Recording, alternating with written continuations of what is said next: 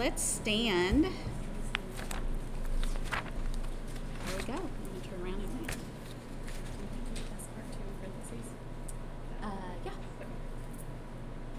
Do what? What do I see? This is the word. This is Once you were dead because, because of your disobedience and your many sins, you used to live in sin, just like the rest of the world, obeying the devil, the commander of the power in the unseen world. He is the spirit at work in the hearts of those who refuse to obey God. All of us used to live that way, following the passionate desires and inclinations of our sinful natures. By our very nature, we were subjected to God's anger, just like everyone else. But God is so rich in mercy, and He loves us so much, that even though we were dead because of our sins, He gave us life when He raised Christ from the dead.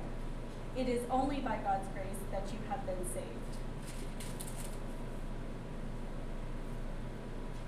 For, for He was rise, raised, sorry, for He raised us from the dead along with Christ and seated in the heavenly realms because we were united because we are united with Jesus, Christ Jesus.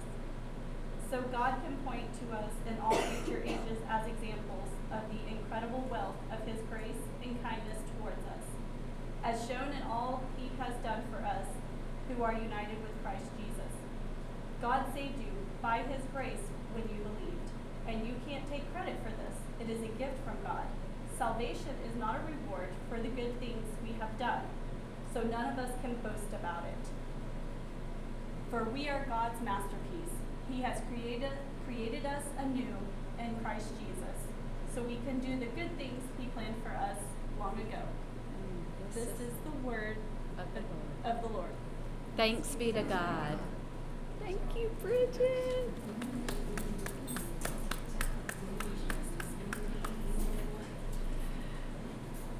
So, next time I teach, I may be asking one of you. Way to go, Bridget. Way to lead out. Thank you. All right. That's some good stuff we're about to unpack together. I'm really excited about this week. Um, yeah, the first 10 verses of chapter 2. Um, if you were here last week, I just want to say bravo to Shelby. He's going to be our, our master resident um, uh, authority on Paul the Apostle. Um, he had so many really good insights about Paul's worldview and all that background. So, any questions you have about Paul, go to Shelby because uh, he he really um, kind of laid the groundwork from where Paul was coming from in writing this, and it was good. I want to do a tiny bit of review, and we're going to uh, do what I'm calling a pause and a deep breath, and then we're going to get into um, this week's uh, passage. But um, I want to revisit um, chapter, the end of chapter one, and this part that Bridget just read. Really, it's unfortunate. Like when when this letter was written, there are no like chapters back in the day, and so that's just a way. The chapters and the verses are just a way for us to keep things organized. And so, really, um, the very last verse in chapter one just leads right into the first verse. And really, in some manuscripts, it's basically and, and then it goes on. And so, I want to, I just want to piggyback a little bit of what um, a concept that Shelby talked about last week because it's going to be really helpful to kind of revisit that for this week.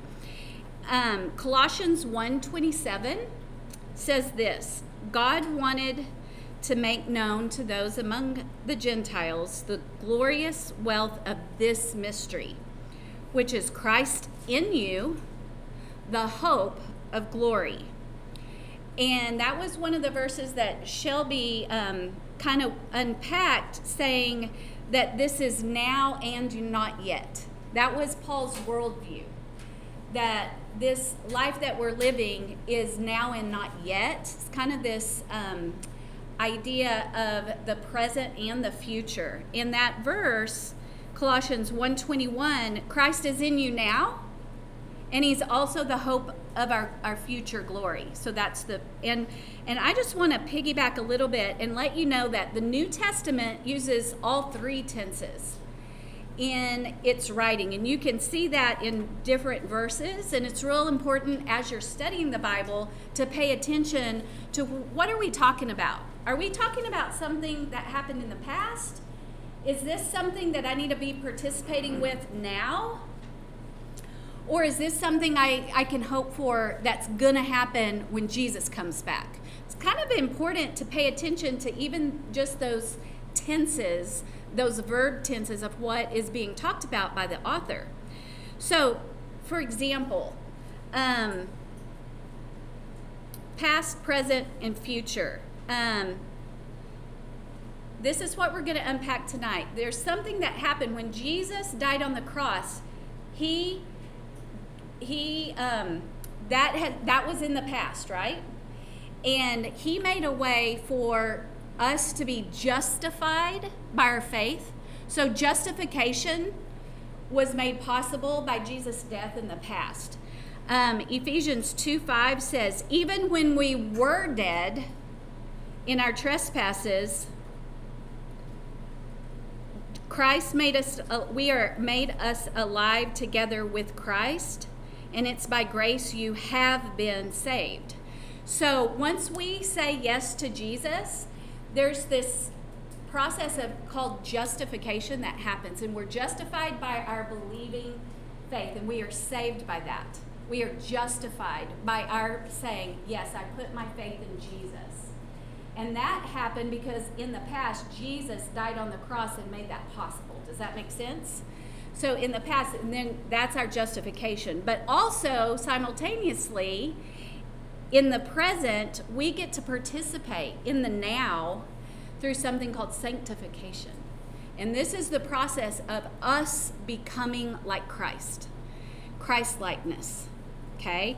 And it's it's how our souls are being spiritually formed now. So 1 Corinthians 1:18 kind of points this out. So this is what is being talked about in the present. For the message of the cross is foolishness to those who are perishing, but to those of us who are being saved, that's present tense, it's happening right now. We have been saved and we are being saved. Does that make sense? Um, it's by the power of God. So both things are a work of grace in us. But the sanctification is like the present tense. And then the future tense is something called glorification we have that to look forward to. 1 Peter 1 4 through 5 says, And into an inheritance that can never perish, spoil, or fade, this inheritance is kept in heaven for you. For you who, th- who through faith are shielded by God's power until the coming of the salvation that is ready to be revealed in the last time. Okay? So there's grace in what Jesus did for us on the cross. And when we say yes to Him, we are justified. We are made right with Him because of His past uh, death, burial, and resurrection. That's justification. We are also participating in the now. We're being sanctified.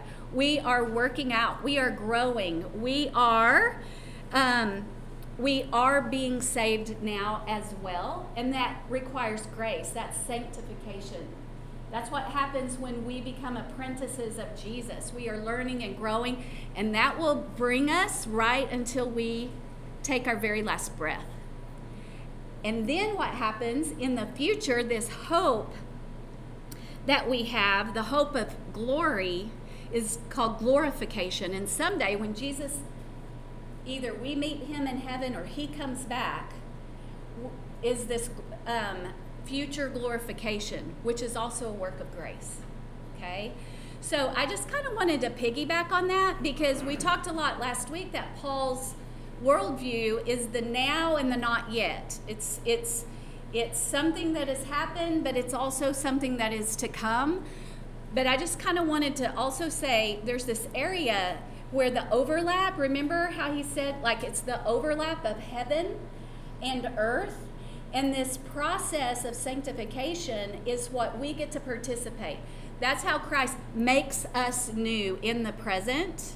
And we are transformed from one glory into another glory, as it says. Okay? Um, this age and the age to come. So basically, it's all grace. grace meets us in the past, present, and future. Thank you, God, for that. And we're going to really kind of unpack that whole grace idea tonight.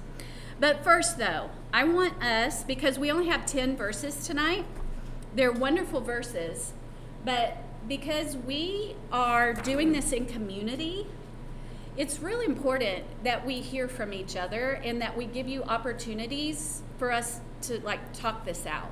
So I just want to pause before we get into these 10 verses and look back at chapter 1 um, and kind of just open it up to you guys. And as you've been sitting with these verses for a while, um, we haven't had a lot of time for discussion. So, is there anything in chapter one that really stuck out to you, or you have a question about, or just like maybe fell fresh on you um, in the last couple of weeks? Yes, ma'am. Um,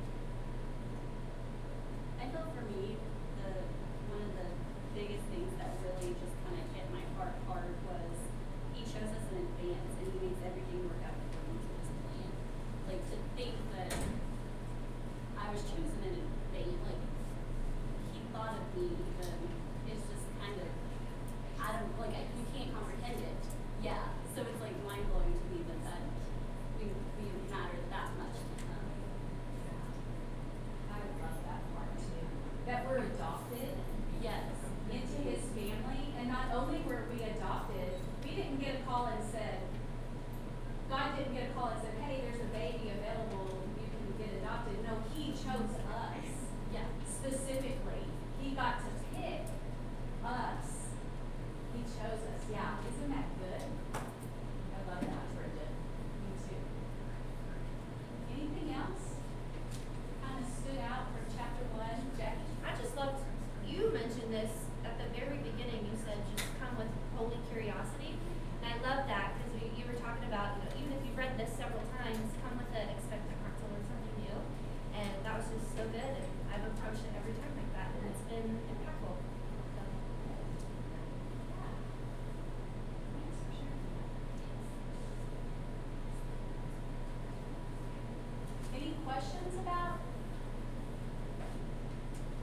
I'll take all questions except predestination.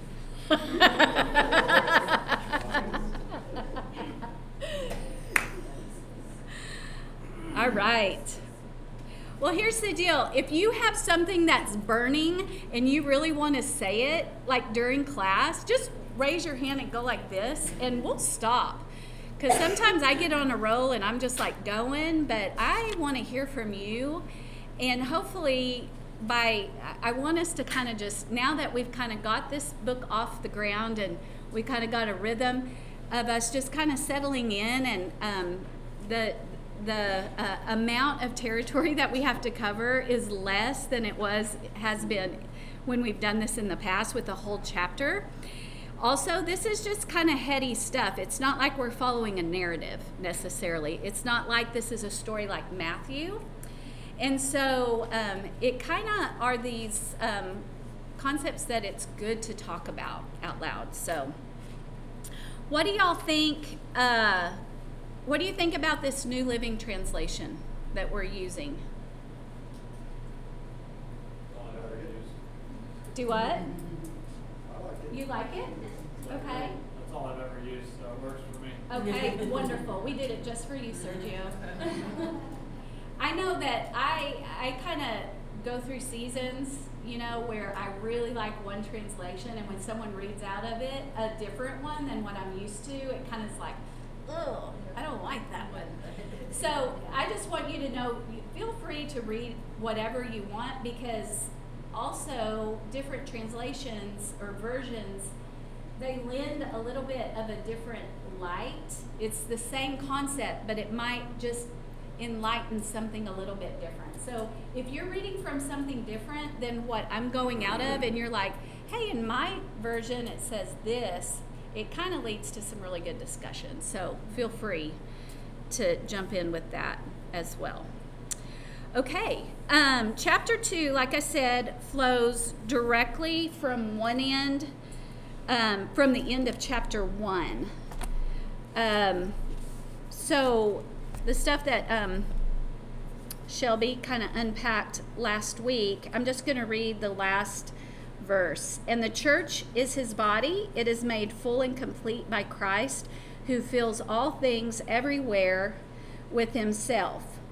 And one of the commentaries I was reading that some of the some of the original manuscripts say and once you were dead because of your obedi- disobedience it leads just right into chapter 2 um, one thing that i want us to uh, i want to point out is that um, prepositions plural tenses like past present future matter but also um, prepositions so, in, on, with, below, above, those kind of things that are positioning, the prepositions matter too. Because in chapter 1, we see in like 1 verse uh, 4, God loved us and chose us in Christ.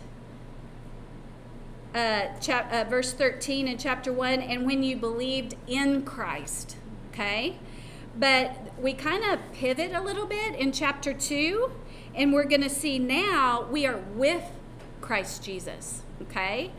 Um, for those for us who are united with Christ Jesus and in chapter in verse 12 united with Christ Jesus. So that's just another nuance as you're studying the Bible to kind of just um, that helps you go a little bit deeper is understanding where am I in this? Oh, Christ is with me. And we're going to find out next week at the end of chapter 2 when Anthony um, kind of teaches that we are the temple and, and God is, I mean, God dwells with us. He's Emmanuel, but He also dwells in us and He's with us. His presence is here. And that makes, uh, that kind of brings it to life a little bit better. Okay, the first 10 verses are broken up into two parts the first three verses and then uh, 4 through 10. So that's kind of going to how we tackle it tonight. So the first three uh, verses basically describe our spiritual condition before we met Jesus pre conversion, pre revelation, pre apocalypse. Okay, this is before we've had this great revelation that Jesus is awesome, and we believe in him and want to follow him. This is this these three verses describe who we were and kind of what life looks like for those who don't know Christ. And I'm just going to read the first three verses. And y'all can read along with me. Once you were dead because of your disobedience and your many sins, you used to live in sin, just like the rest of the world, obeying the devil, the commander of the powers in the unseen world. He is the spirit at work in the hearts of those who refuse to obey God.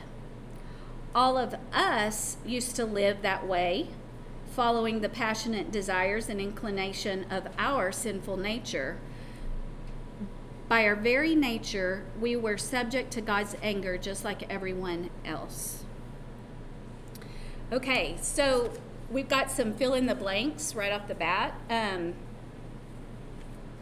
oh, first I want to point this out. He says, You, did you notice that? And then he switched to us. Verses 1 through 2, he says, You were dead, you used to live, and then in verse 3, he starts to talk, all of us used to live that way, and it, and it switches uh, who it was. And so, what I learned from Tim Mackie in the class I took this summer, he says really the you isn't talking about you, Elizabeth, or you, Amanda, it's the plural. So it really should be translated y'all, which I'm very comfortable with being from Texas. So he's like talking about a group of people, you collective, y'all. And so if, if Paul is saying y'all, who's he talking to? He doesn't include himself in that group. Gentiles? Yes, the Gentiles. So he's talking, he's a Jew, and he's talking to the Gentiles. He's saying, Y'all, um, this is what it looked like for y'all, okay? Number one, you were spiritually what? Dead, okay? Were they physically dead? No, dead on the inside. Death reigned, not life. Um, and they were alienated from who? They were separated from God. Okay? So they didn't know God and they were spiritually dead. And who was their obedience to? The devil. Okay? So that's what he's saying. You Gentiles, this is the way it was. And then, um, and so I want to pause right there. Does that sound like a fun life? no. Basically, this sums up the human condition without Jesus, which is basically enslavement to sin and death. You're enslaved to it. He is sin and death are your master. Um, who is the devil according to verse 2? Commander of this world. Okay. Anybody have another translation for the devil? Yes. Mine says, according to the prince of the power of the air, the spirit who, who now works in the sons of disobedience. Okay, prince of the powers of the air. Okay. Instead of saying Lower heavens. prince of the lower heavens. The ruler who exercises authority over the lower heavens. Okay. Lower heavens. So what is that talking about? The lower heavens. The earth. Right. Not in the heavenly realm, but we're talking. This is he's in charge here on the earth. Um, for now. That's right, Daniel. That's right. Um, okay, so this was one of my thought questions that I gave y'all last week, and I don't know how many of y'all actually um, take the time to look at those, but I, just so that you'll know, I'm going to try and weave all those questions into my teachings. So um, you have a chance to answer. I won't call on you though. So the thought question, the first one was How is the devil at work in hearts that don't know Christ?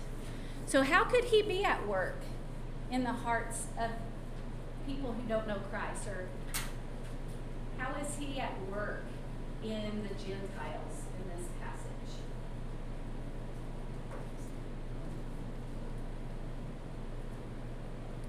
You can get clues from the first three verses. Um, fulfilling the flesh desires. Yes. Yes, exactly. He lures us to follow our own desires. We follow our own sinful nature. And He's at work in our hearts to cause what? Sin. And once you were dead because of your. Verse 1 disobedience. Yes yeah. That's that's what the the devil's job is is he is he lives in our hearts and he causes us to disobey. I mean that's just that's kind of his his job. Um okay verse 3 then paul says all of us used to live that way. So He says, Who used to live this way? All of us. Now, all of a sudden, he's putting himself in with, with the, the Gentiles. He's like, Hey, it wasn't just you guys, it was all of us um, who were living in this way. Why? Now, this is kind of this is this is where it gets kind of deep. Why? Why do you think he just grouped all of us together that we were living according to this sin, sinful nature and our desires and disobedience and being ruled by death? He doesn't want to, want them to feel like he's talking down to them. Could be, but also it was right. It was yes. And why was he in the same boat?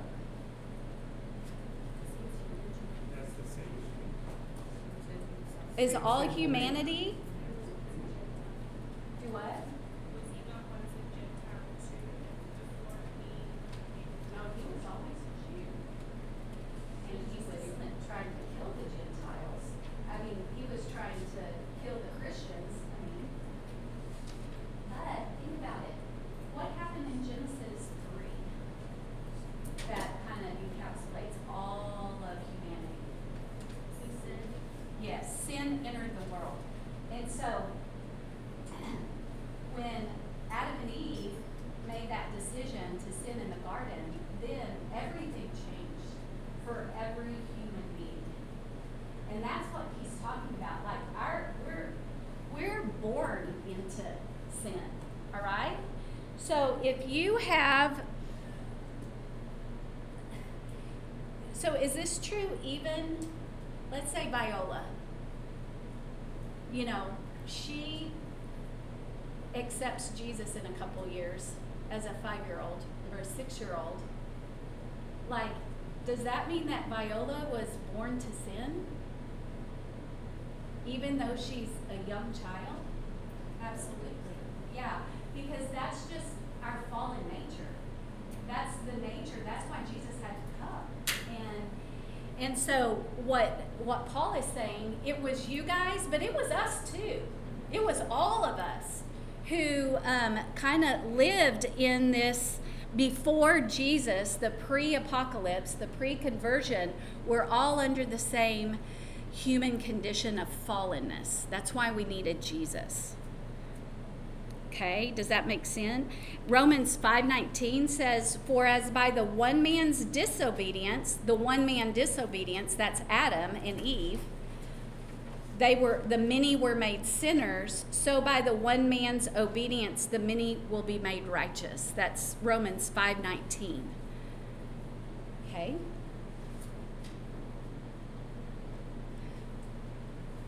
So, we're going to pause right here before we get into 4 through 10. Let me ask you this question How does rebellious or disobedient living happen? So, it's really important for us to nail this down, for us to realize what we have been saved from and what is at stake when um, we say yes to Jesus. So, how does rebellious or disobedient living happen? There's three influences. And this is kind of a pop quiz, and your pastor is in the room. So I I mean, you kind of have to get this right.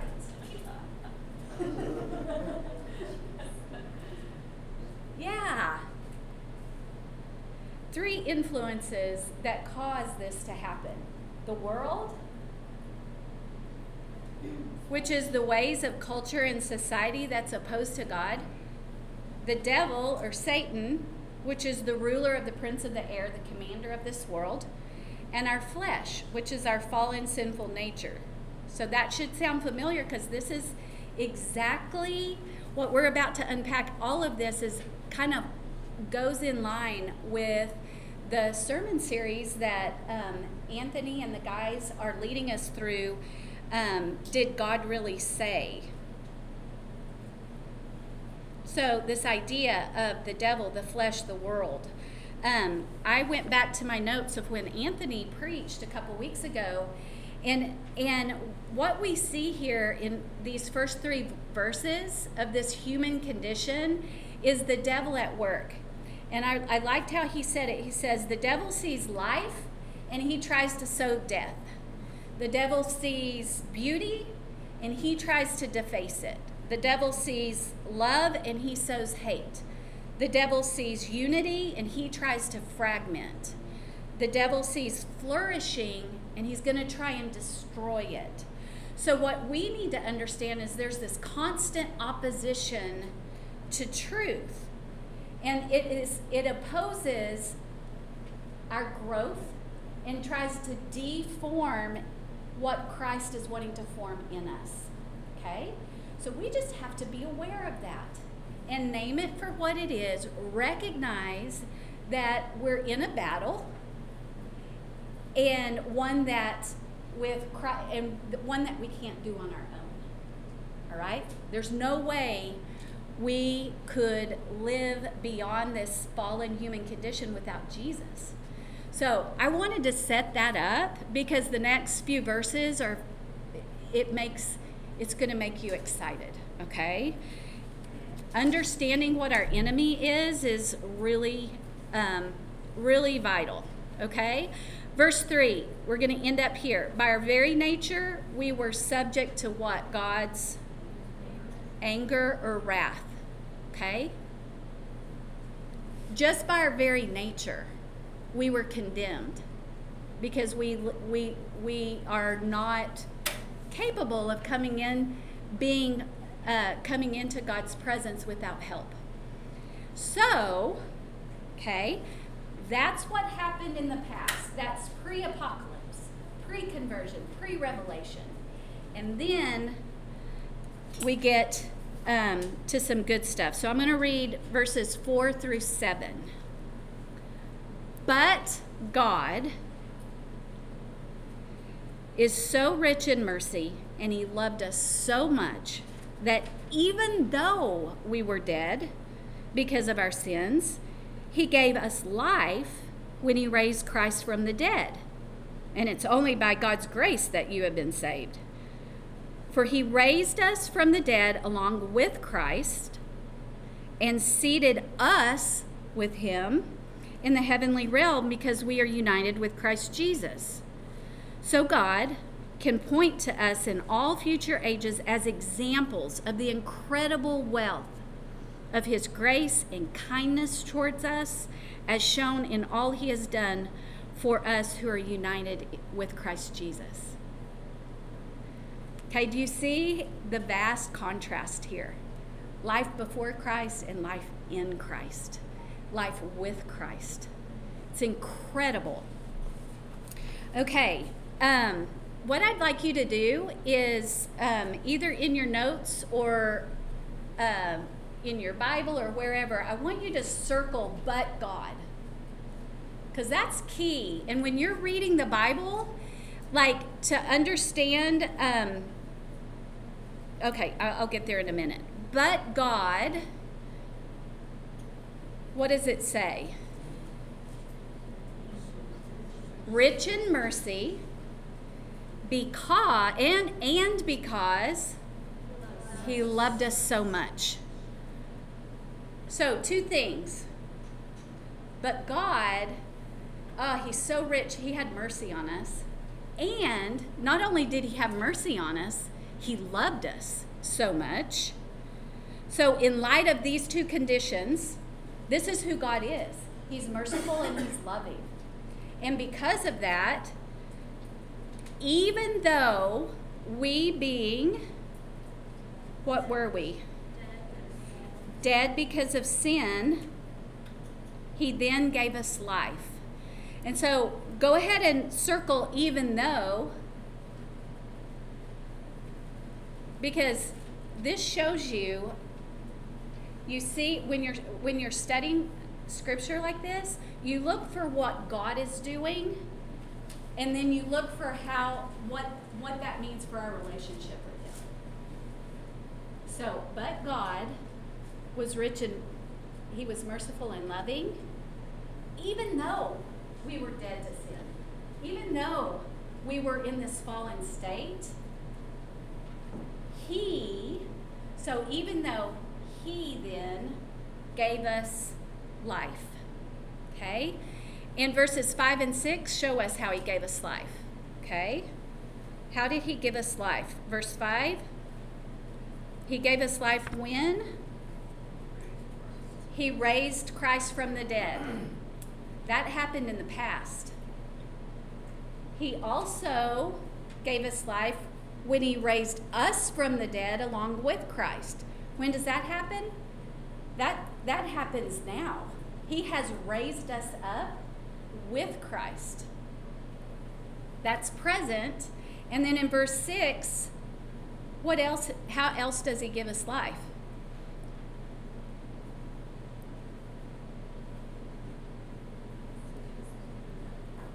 Yes, he seated us with him in the heavenly realms because we're united to Jesus. So that's what's going to happen in the future.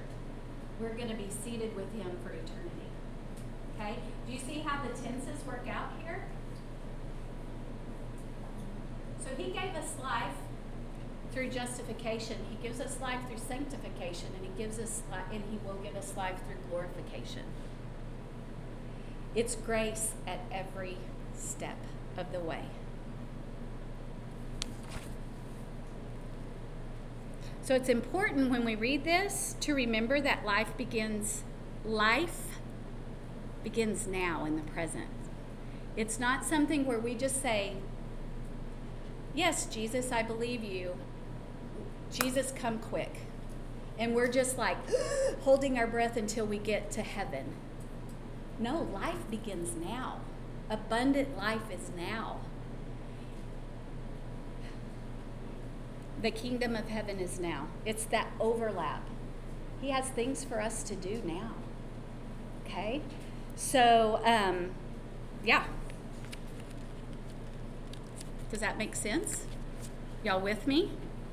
Okay, verse 5 says, Only by God's grace you have been saved. We're going to talk about grace in a minute. Um, okay, take a pause. Is it hot in here? I'm just working on the sweats. Um, okay, here's something that I got from a commentary. Do y'all know what commentaries are? Commentaries are, um, it's someone else's kind of, someone else really smart, like a theologian, is describing what's happening in this passage. And there's whole books, commentaries on Ephesians, on all the books of the Bible. And um, it's not scripture, but it's smart people who um, interpret the scripture and kind of give us more meaning. Okay? And some of your Bibles have commentaries. You can look it up online. It's another way of studying your Bible that if you go really deep in understanding what's being said. Here's a quote from a commentary I read, which I really like. And it, it draws in that witness of Jesus. He's here with us. He's Emmanuel. He always has been, and it's so wonderful. So, God, this is what God does for us according to this passage. He made us alive with Christ. He raised us up with Christ. And He seated us with Him. So we were made alive with Christ. He raised us up with Christ, and He seated us with Him. God makes us alive this life that we're talking about through spiritual regeneration or new birth. This regeneration is a spiritual resurrection with Christ, and this new life forward to the physical resurrection of believers at Christ's return. So it's something that gets started. We're being regenerated. We are called to be transformed into Christ's likeness now as we look forward to the hope of glory, where we will eventually be made perfect. We will never achieve that perfection on earth, but it's God's plan that we grow in that and we we mature in our faith and we become more and more like Christ the older that we get. Until that glorious day, believers are seated in a position of victory with Christ as He enables them to overcome the world, the flesh, the devil. All that God accomplished for the believer was first accomplished in Jesus. I just really liked how that and kind of sums up that we don't have to be afraid that, oh my goodness, I'm battling my flesh, I'm battling the world, I'm battling these temptations of the devil. He's out to get me.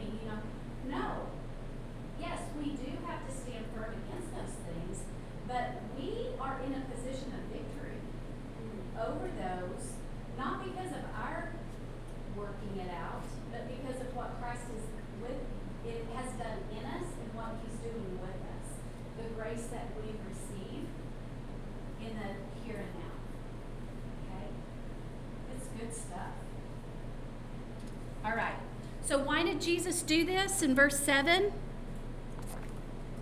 Or why did God do this?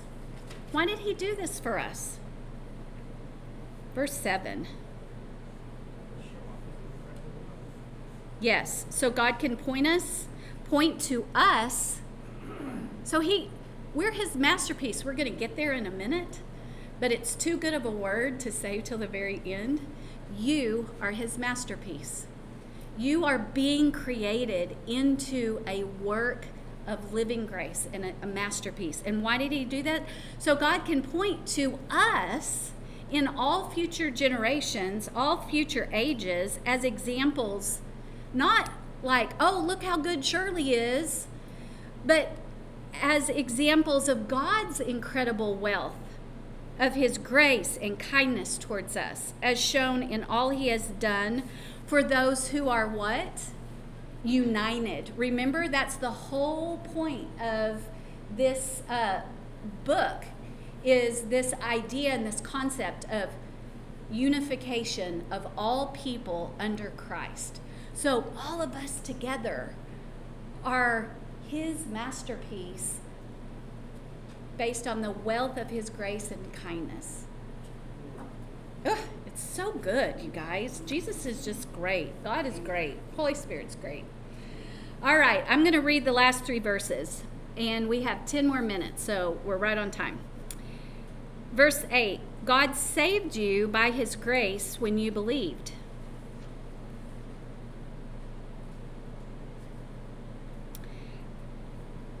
God saved you by his grace when you believed. And you can't take credit for this. It is a gift from God. Salvation is not a reward for the good things we have done, so none of us can boast about it. For we are God's masterpiece. He has created us anew in Christ Jesus so that we can do the good things He planned for us long ago.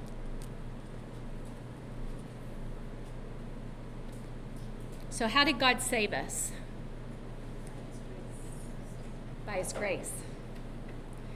And when did God save us? When we believed.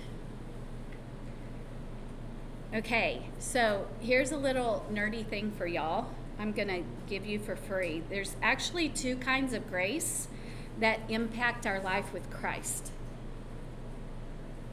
Um,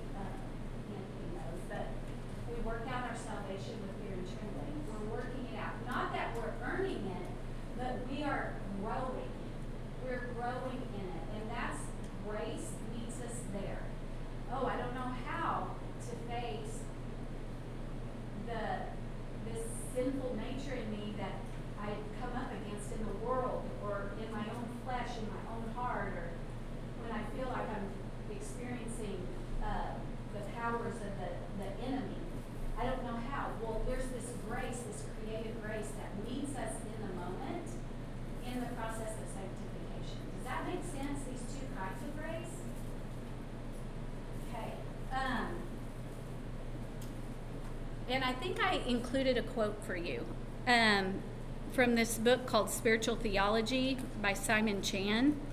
He just defines grace as being God's favorable disposition toward undeserving sinners and a transforming power of the soul. Okay? So that kind of is the transforming grace and also the creative grace. It's the grace that is waiting for everyone, but also the grace that accompanies us on the journey of becoming like Christ. It's the wonderful thing that we meet. His mercies are new every morning, and we have grace to try again when we fall down. And we have grace when we're having trouble loving our neighbor. That grace is what meets us there when we sincerely desire to love someone difficult. That grace is there. It's this creative and and that's what it means to be a masterpiece. God is creating us into a masterpiece. A masterpiece is done by an artist. God is the artist and we are his work. Okay? Um, I love how it, he ends up. For we are God's masterpiece. He has created us anew in Christ Jesus. That's that present time sanctification that's happening. He has created us anew. He made us new in Him. He gave us new life. And He is creating us anew every day of our life. So we can do what? So we can do good things that God had planned for us. That kind of goes back to He chose us and He also planned. He's got a plan and a purpose for you. He has things, good things that He planned for you to do long ago. Isn't that cool? So we can put back, we can put aside that old sinful nature of death and take on this new life. And that's what it means to live new life in Christ and with Christ. Okay? I think, yeah. Okay. Any questions? That passage you were talking about is Philippians two, twelve and thirteen. So Yeah. you can Go back and read it, that explains what you just talked about. About the uh, working out our. Building out your salvation and how God's working through you. Yeah. I think we get hung up on that passage with the word work. Like we got to earn something because work we identify with, oh, you do a job and you get paid. But no, this is like more like submitting to our salvation. Like we are submitting to this process of regeneration and rebirth. And it's a process as we go. So don't get discouraged you have victory um, that has already been planned out for you when you say yes to Jesus. I think that wraps us up for this part. Now, next week, Anthony's going to talk us through the remaining verses of chapter 2, and uh, he's included, I think, four um, kind of thought questions as you go through that part. Um, but he's going to get into more of talking about the Jews versus the Gentiles, and then also just how how God has set up His dwelling place in in us as the temple of God. Now we are little temples walking around where where God dwells, and that just kind of further expands this view of what it means to live in Christ and with Christ. So, let's pray. Dear God, thank you so much for the richness of your word and the words of Paul. Father, I just pray as um, everyone goes home with this, uh, these verses, that you just um, plant them deeply in our hearts, and that you water them and help um, help us to grow um, fruit from this time that we have invested um, in sitting with these scriptures. And Father, I just pray that um, it just becomes a greater, greater reality, this new life that you have given us for each and every one of us. We just thank you so much for your, your rich grace and kindness and love and mercy. that you just pour out with, um, you never, that well is a well that never runs dry, and we're so grateful. In Jesus' name, amen.